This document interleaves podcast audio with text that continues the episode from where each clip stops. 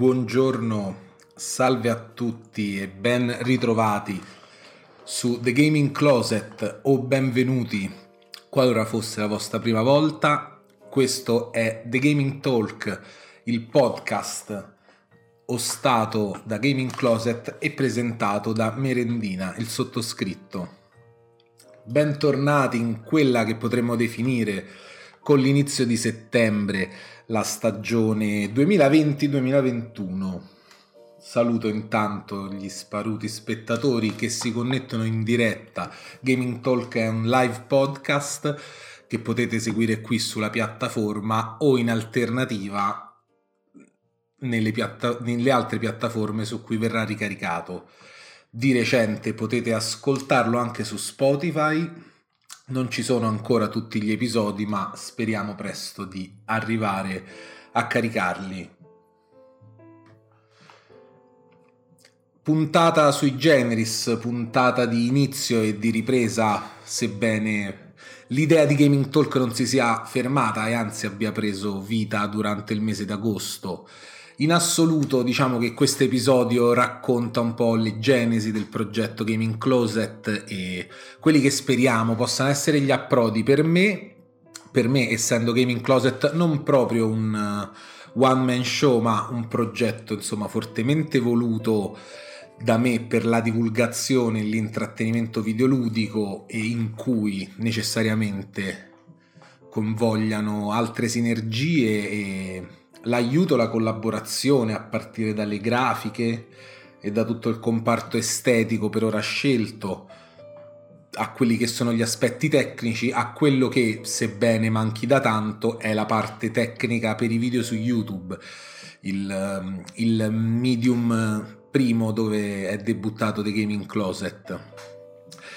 Il progetto nasce su, in quel 2018 dove con con i cambiamenti che stava attraversando attraversando la piattaforma di YouTube, in generale la piattaforma di Twitch, sebbene l'esplosione in Italia forse la possiamo iscrivere agli ultimi due anni, ma già all'epoca la vena pop eh, era emersa, era emersa al di fuori di, dei confini statunitensi. Mm, il Twitch della prima epoca era guardato da chi e non erano tanti seguivano gli streamer in quanto personalità di intrattenimento, ma era principalmente seguito da chi era interessato agli sport, al gioco competitivo o a vedere dei pro allenarsi e giocare. Io ricordo insomma l'avvento di League of Legends e Dota su Twitch e quando ho iniziato veramente a utilizzare questa piattaforma per, per tanto tempo e non soltanto una visita in quello che è stato il post di Justin TV la genesi appunto di Gaming Closet in quel momento di transizione dopo la cosiddetta apocalypse di YouTube ha fatto sì che io utilizzassi quel canale come, come un laboratorio, un laboratorio per esperimenti di gameplay, esperimenti di unboxing, esperimenti di divulgazione e buona parte di questi esperimenti ancora potete vederli sul canale, sebbene parte della produzione sia stata messa privata. L'obiettivo è quello di tornare, è di tornare su ogni piattaforma e su ognuna di esse portare il contenuto più appropriato. Diciamo che il neonato Gaming Talk fa eccezione perché il suo carattere di, di chiacchiere, di approfondimento, che per ora mi vede da solo ma spero presto possa essere accompagnato, è funzionale non soltanto alla diretta, anzi forse meno la diretta, però la voglia di portare il podcast anche su Twitch c'era e soprattutto di farlo live, però sicuramente si presta nell'essere serializzato e appunto ricaricato su altre piattaforme, su, sul canale di Gaming Closet che, di YouTube e sul profilo che trovate come detto all'inizio di questo episodio su, su Spotify e ovviamente su RSS propedeutici per finire su Spotify.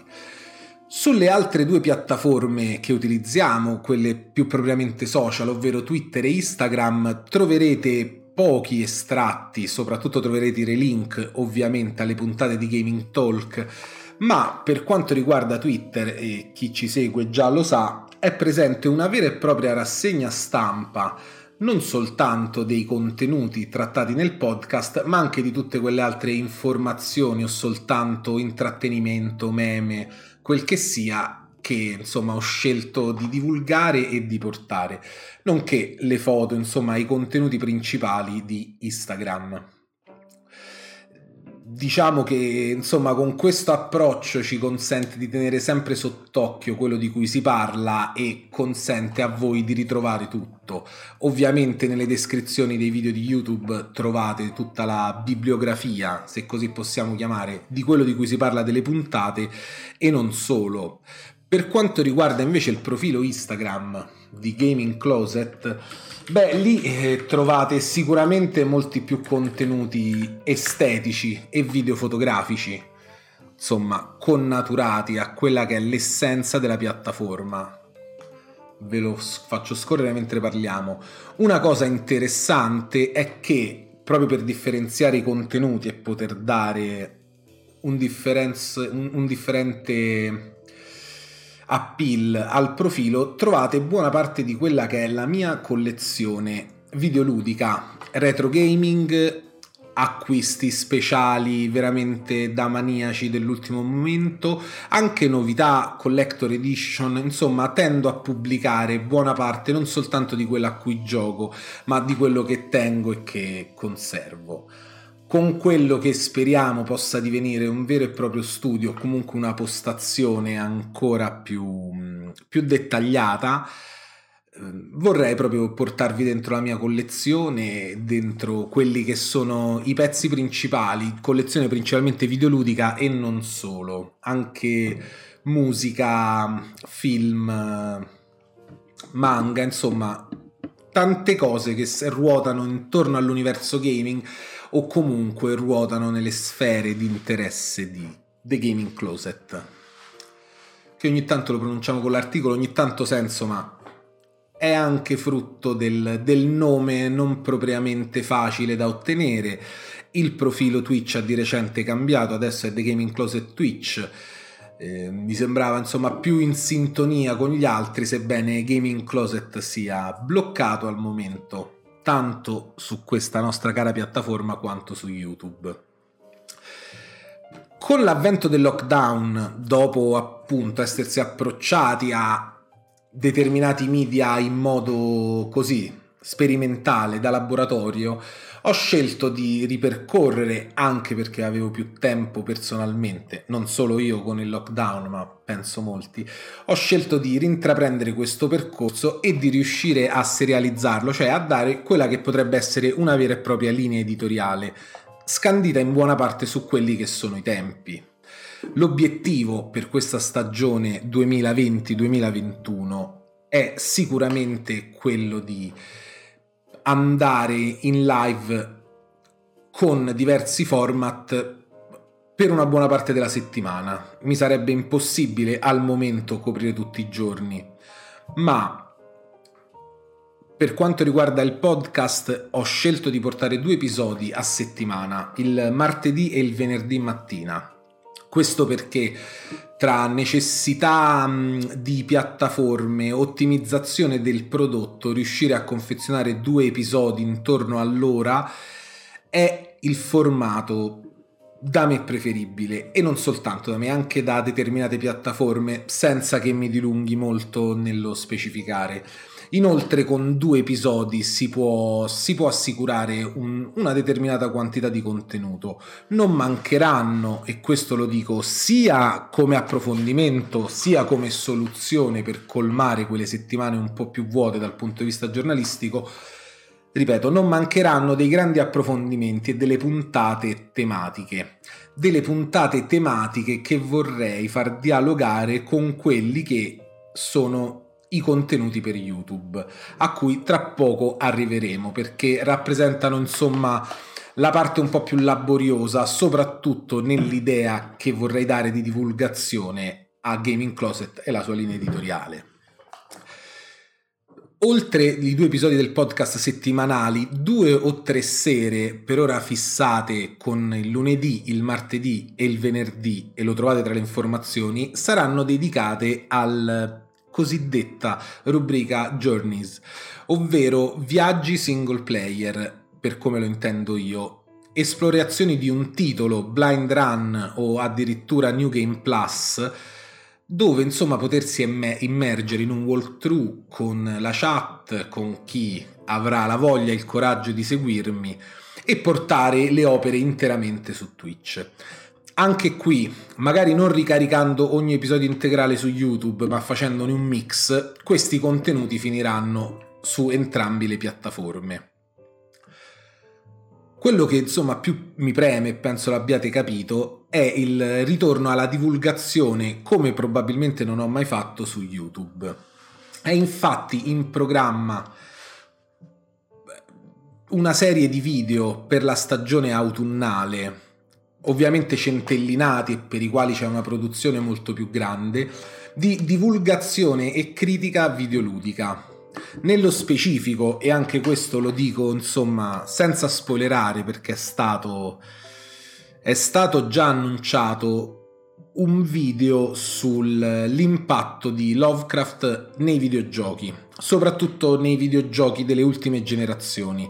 Quali sono i titoli da scegliere, quali sono in assoluto tutti i titoli che meritano insomma un accenno e qual è invece la tendenza di ispirazione, sebbene magari il gioco non sia del tutto ambientato in, una, in, una, in uno scenario Lovecraftiano, che valgono la pena di essere giocati. E anzi, nella maggior parte dei casi sono titoli preferibili a quelli direttamente collegati alle trame del nostro scrittore del mio, tra i miei scrittori preferiti e del nostro scrittore amato, che, che se ne dica. Questo tipo di divulgazione su YouTube è, va da sé che ha un, una scrittura del video molto più complicata, una ricerca delle immagini di repertorio, delle fonti e un editing che per chi come me è alle prime armi su questo, alle prime armi in senso assoluto, sia sull'utilizzo tecnico che sull'approccio a tutte queste piattaforme diverse. L'obiettivo è comunque di debuttare a settembre e di riuscire con cadenza quindicinale ogni 20 giorni massimo un video del genere che appunto nella pubblicazione si andrà ad alternare ai gameplay e al podcast. D'altra parte, se certe piattaforme si prestano al ricaricamento di tutto il prodotto, altre meno.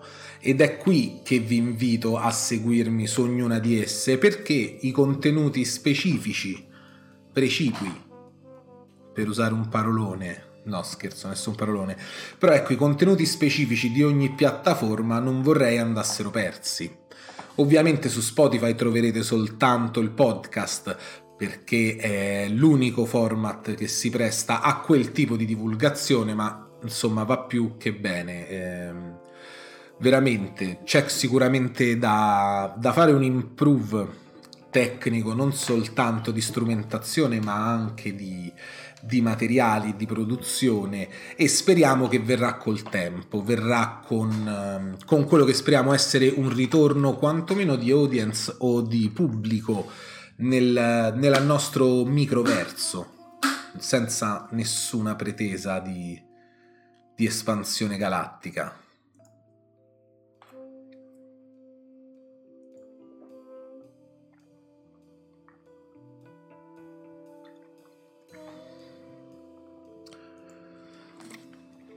Bene, in questo martedì mattina raccontiamo, stiamo raccontando un po' l'evoluzione e la programmazione di quello che vorremmo far diventare Gaming Closet tra tentativi, errori e appunto trasformazioni più grandi di se stessi. Eh, ripeto, l'approccio caotico è stato dovuto anche alle trasformazioni in atto su piattaforme come YouTube, come Twitch, che hanno spinto un progetto così, mosso solo dalle passioni, a prendere certe strade piuttosto che altre. La stagione inizia oggi, ma in realtà sappiamo bene che il mercato già si muove da diversi, da diversi mesi, la ripresa che coincide spesso con le scuole, con le ferie estive, è differente nel Nord America come in buona parte dell'Europa e in questa settimana nulla accade di tremendamente nuovo che non sia già stato dibattuto la scorsa settimana. Gamescom e tutta la proposta dei titoli per, delle collezioni, diciamole come si dice nel gergo della moda, per, per il prossimo anno è più o meno fatta. Aspettiamo annunci da Sony, aspettiamo ancora qualche annuncio da Nintendo e si è aperta, si è aperta la battaglia, insomma, delle console war in maniera plateale, meno scontro diretto, ma ormai aspettiamo i numeri, aspettiamo i prezzi, aspettiamo qualche altra esclusiva molto dibattuto e per me, già lo anticipo seppur impopolare, è una polemica sterile, le critiche o meglio le presunte anticipazioni di Ubisoft secondo cui PlayStation 5 non sarà compatibile con le versioni di PlayStation dalla 3 indietro, quindi PS3, PS2 e PS1. Potrebbe essere vero oppure no? Ancora non c'è dato sapere. Quanto ci interessa davvero? Non moltissimo.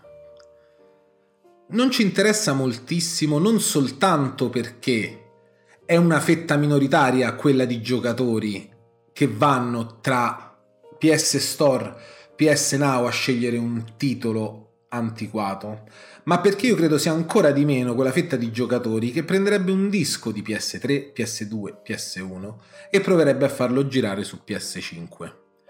Non fraintendetemi, Dovrebbe essere così.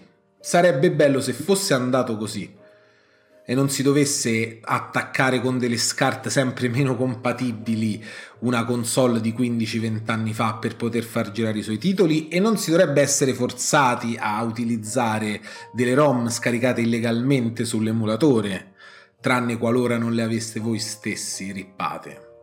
Perché in quel caso sarebbe consentito. Ricordiamo come funziona la legge sugli emulatori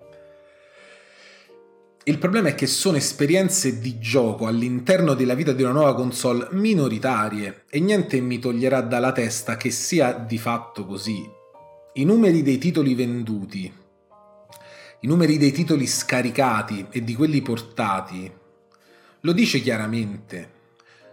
E poche volte grandi compagnie all'uscita di un prodotto si muovono per quelle percentuali così basse di utenza rispetto alla massa.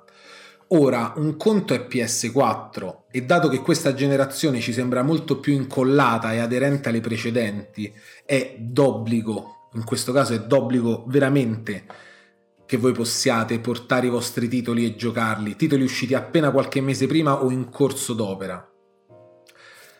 Ma che si debba veramente tornare a una comp- retrocompatibilità tale va contro l'archetipo stesso di Sony e di come ha inteso il mondo videoludico.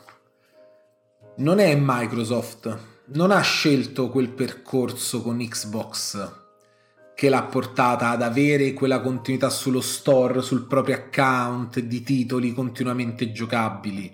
Ha altri punti di forza e per quanto possa essere suo interesse compensare, non andrà ad alterare quella struttura che in un certo senso ha pagato, che per lei, in quella che possiamo considerare l'ultima generazione, lo scontro tra console, ha ampiamente vinto. È vero, il sistema delle sottoscrizioni, dei pass, dei plus, o di come lo vogliate chiamare, cambierà, sta già cambiando e sarà decisivo probabilmente sul lungo periodo ma in questa apertura il problema della retrocompatibilità assoluta a me sembra davvero trascurabile. E ripeto, so che possa essere un'opinione impopolare, ma non, non posso far altro che vederla così. Davvero. Quello invece che ci potrebbe interessare per non gettarci nel, nelle considerazioni che lasciano sempre più il tempo che trovano sui nuovi titoli, sui trailer e le presentazioni, su un paio di remastered che almeno a me interesserebbero tantissimo. Ho dei grandi buchi personali nella trilogia di Mass Effect, in tutto quel pre-Andromeda, e potremmo dire che ne ho giocato appieno soltanto uno è una lacuna, ma è determinata dai gusti, dal tempo e dalle scelte compiute. Come dice IGN, la possibilità di una sua remastered in 2020 a me alletta. Mass Effect Trilogy Remastered titola In arrivo nel 2020? Svelata la possibile data d'uscita. Tutto pronto per la presentazione. Uscita fissata per il mese di ottobre. Beh, doppia interrogativa in titolo, sottotitolo IGN, stiamo...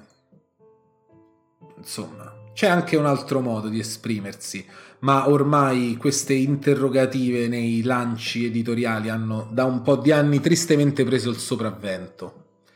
Dopo quasi tre mesi di attesa sono finalmente state svelate nuove informazioni su Mass Effect Trilogy Remastered, versione rimasterizzata dell'omonima raccolta realizzata da Bioware ben otto anni fa.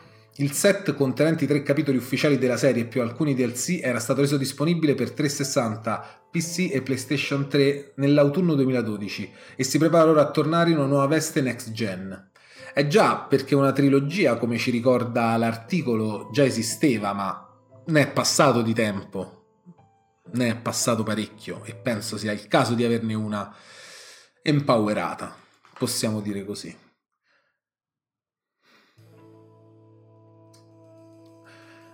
Eh, tutto il leak quindi viene da un tweet condiviso da un insider tre settimane fa in cui si parla di una possibile presentazione fissata per il 29 settembre. Chissà, chissà, speriamo presto. Quello invece che ci interessa, sempre per eh, dopo questa introduzione progettuale e di intenti, questa dichiarazione di intenti l'abbandonarci a dei temi più leggeri, questa mod di Legacy of Kane River. Ora io non so quanti di voi, spero molti anche solo per sentito dire per il culto generato su internet conoscano la saga. Ed è veramente quando approdò nel 3D in quella versione PlayStation Dreamcast era sensazionale. Il gioco in sé non aveva niente di rivoluzionario in tutti i suoi aspetti, ma era veramente godibile, era un gioco a cui ci si affezionava. Ed è possibile addirittura in questo caso scaricare la mod. Bisogna utilizzare però un emulatore del Dreamcast in combinazione con la mod. Quindi ricordiamo, gli emulatori si possono scaricare, possono essere utilizzati, ma a norma di legge dovrebbero girare soltanto ROM create rippate dalla nostra collezione e non scaricabili su internet. Devo ammettere che avendo il Dreamcast, avendo Soul River, sono più che tentato di provarlo e vedere che cosa potrebbe avvenire. Nel frattempo salutiamo e ringraziamo il pubblico che ci segue in questo primo episodio della nuova stagione di Gaming Talk. In realtà la numerazione continuerà e questo sarà l'episodio 10, ma a conti fatti segna l'inizio di questo 2020-2021.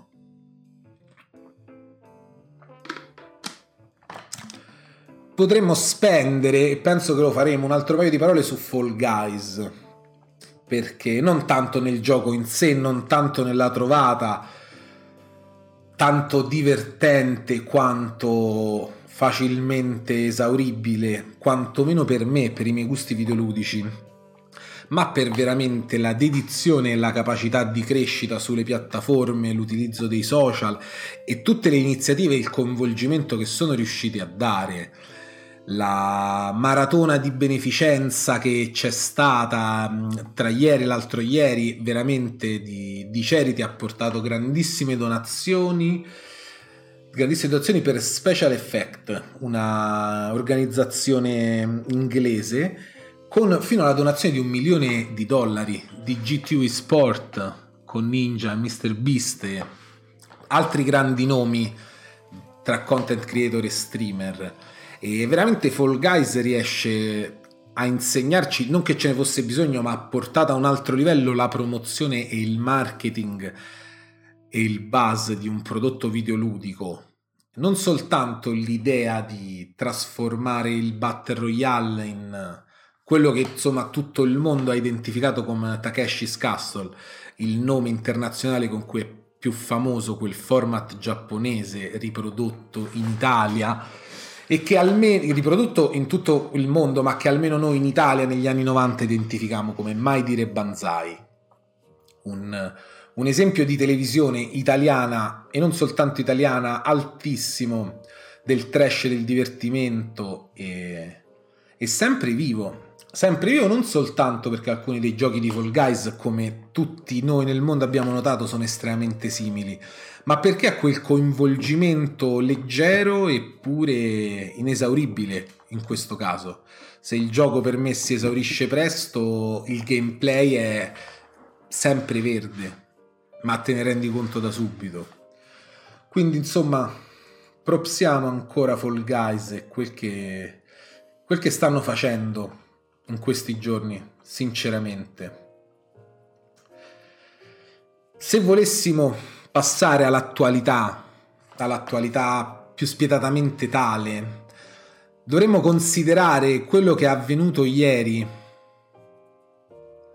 Quello che è avvenuto ieri nell'ultimo giorno di presentazione, noi riprendiamo la notizia da Jason Schreier, penso si pronunci così, non del tutto, perdonate la pronuncia, ma il nome non dovrei averlo sbagliato.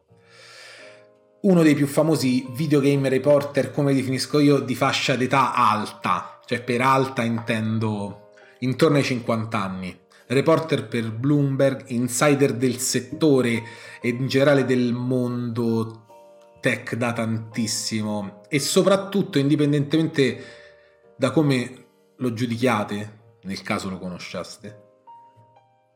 Uno che non dice mai fesserie. E ieri Ubisoft è stata al centro di una polemica a causa di un video mandato e subito dopo rimosso, definito come insensibile verso Black Lives Matter. E anche qui non voglio entrare nello specifico del tema, su cui comunque penso di aver espresso la mia posizione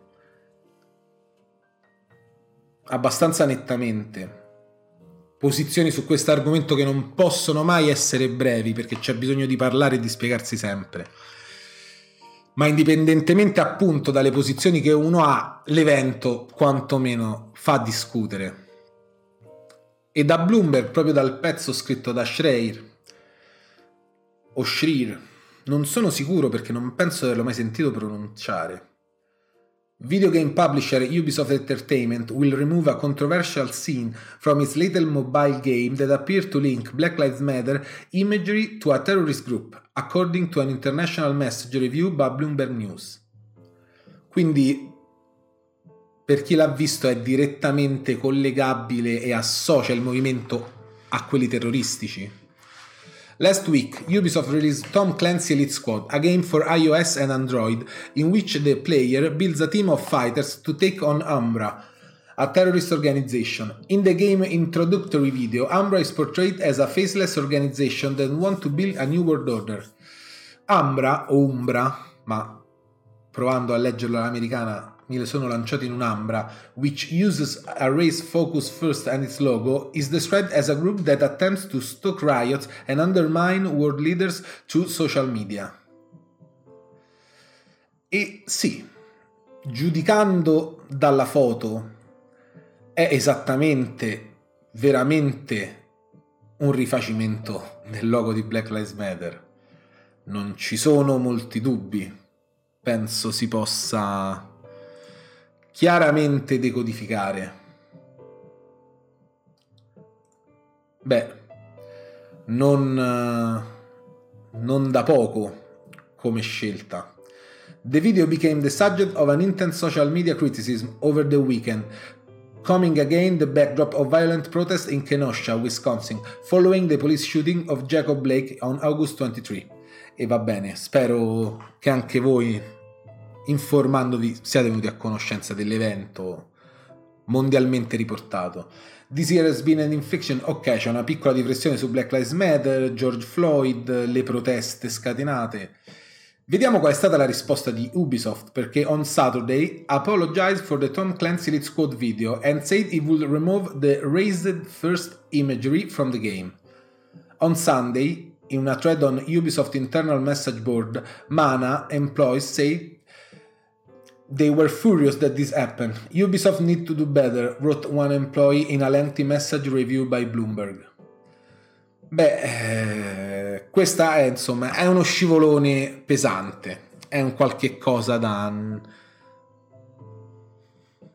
da non sottovalutare. E badate bene che non sto parlando di quel perbenismo ormai tipico delle, mm, del farsi promozione sui diritti civili, sulle minoranze. Questo è associare un'immagine di un movimento che appunto si può amare, si può criticare, ma di certo non si può iscrivere al terrorismo con gruppi terroristici. È un atto abbastanza grave.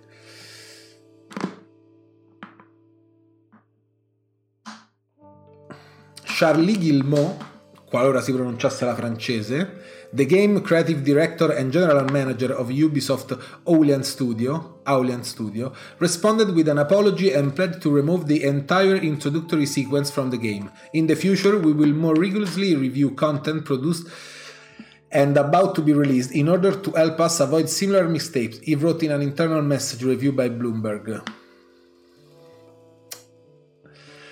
Chissà, ma quello che ci interessava è che il direttore, adesso c'è l'articolo prosegue insomma con un'altra piccola digressione su Twitter su quali sono state le risposte, mm, su quali sono stati insomma le proteste interne Ubisoft da ormai anni possiamo dire al centro di polveroni, polveroni interni la cosa interessante però è la chiusura del pezzo che ci ricorda che Ubisoft is run by five brothers who founded the company in 1986.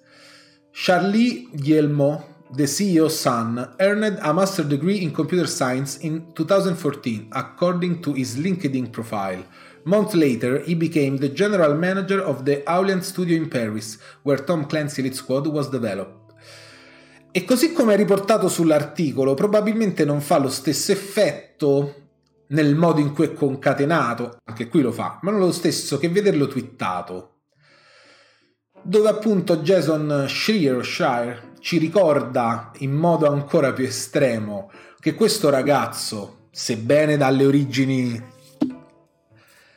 assicurate nel mondo videoludico, sia andato a capo di una divisione che non produce titoletti, produce per carità per il mercato mobile, ma con licenze di grandi brand.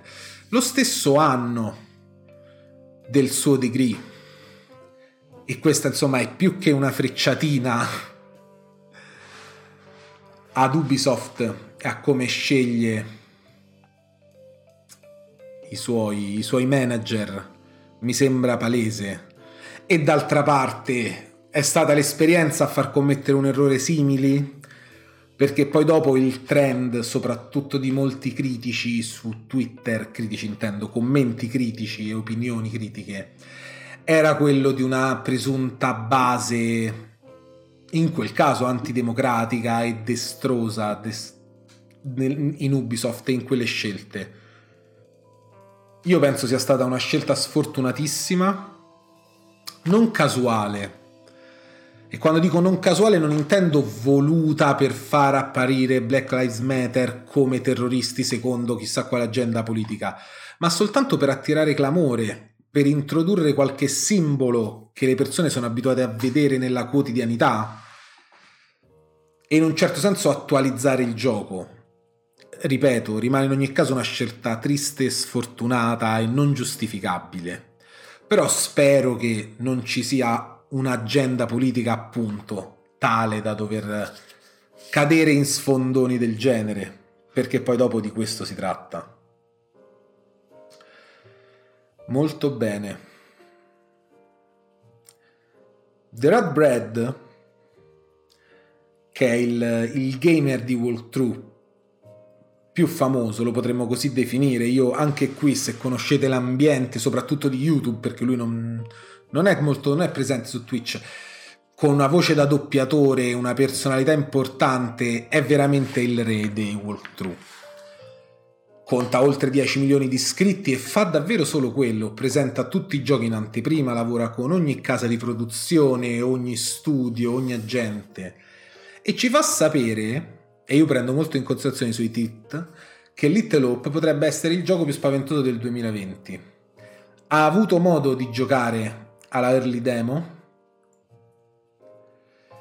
E devo ammettere che, ripeto, nel prendere in considerazione le sue parole, non vedo l'ora. Non vedo l'ora di mettere le mani su questo titolo, o quantomeno di vederlo giocato ancora per